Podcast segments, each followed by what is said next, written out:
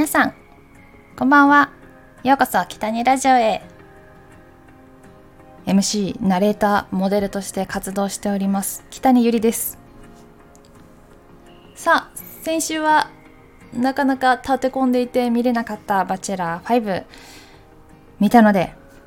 ちょっと今回はねバチェラー5のエピソード7まで見た感想を話していきたいなと思います。今回のエピソードはラスト3人にまで残った女性のおうち訪問の回でしたね。どこの家庭も温かくて優しくてなんかめっちゃ素敵な家族だなって思いました。私もなんか実家帰りたくなりました。いや今回の家庭家庭訪問？お家の訪問では、まあ、バチェラーの長谷川さんがなんか求めてるなって思ったのが好きっていうワードかなって思いました。やっぱり好きってなかなか言わないと伝わらないのかな。言わなくても伝わるって思っちゃってるともしかしたら後悔するかもしれないですね、えー、竹下さん大内さん西山さんの3人が残ってるんですが唯一西山さんだけ「好き」というワードを使っていませんでしたね。あの踏み込んできていいよってなんかいろいろチャンスをくれてたと思うんですけどまあまだやっぱり気持ちがまだそこまで定まってないのかなっていうのも思ったしあと人によってさやっぱりこう好きになる時間とかこうはってときめくそのきっかけって人それぞれ違うなって思うし、うん、時間かけるしかないんだけどもう時間がないのがバチェラーですよね。もうほんとキーワード好きと時間って感じなんですけどなんか西山さんのシーンを見ててあの家族と会った後に2人きりになるシーンがあったんですがなんかあんまり長谷川さんの方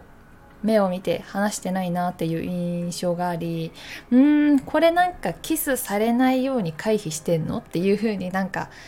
勝手に思っちゃった。違うかもしれないけどね。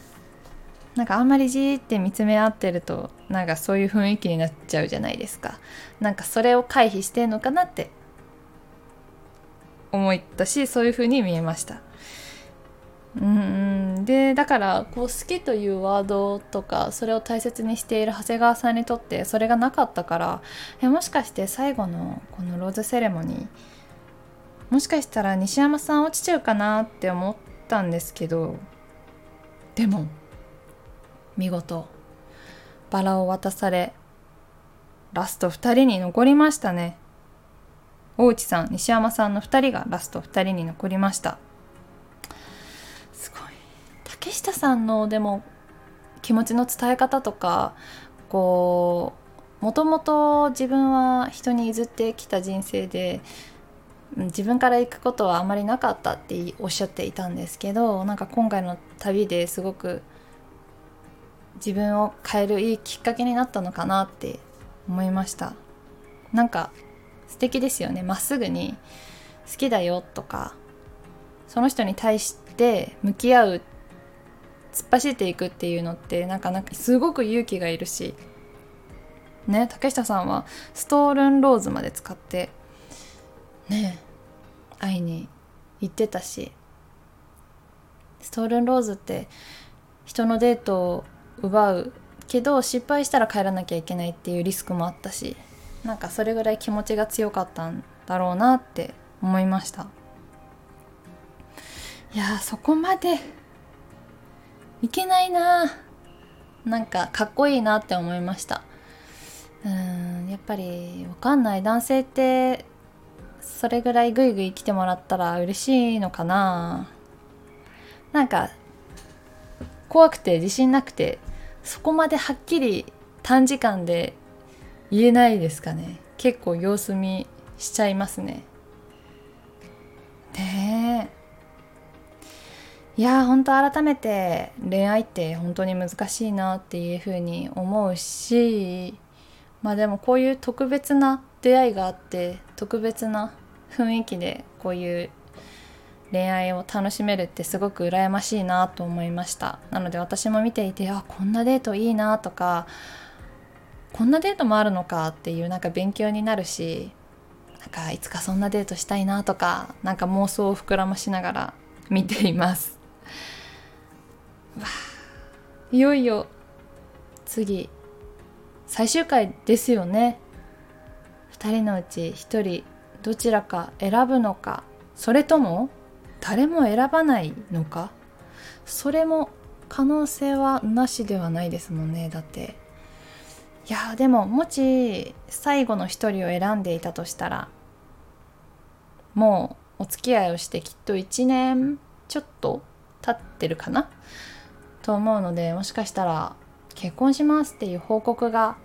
あったりするのかなとかうんちょっと期待しています。また夫婦カップルになったら YouTube とか始めるのかな？なんかそれも普段の2人のカップルの姿を見るのも楽しみです。いやドキドキするな本当に楽しみ。楽しみだし来週もう完結しちゃうのも寂しい。また続いてバチェロレッテもやるかな。それも期待しながら見てみたいなと思います。ということで先週ねバチェラー見た感想お話しできなかったので今日は金曜日じゃないんですけどおしゃべりしてみました。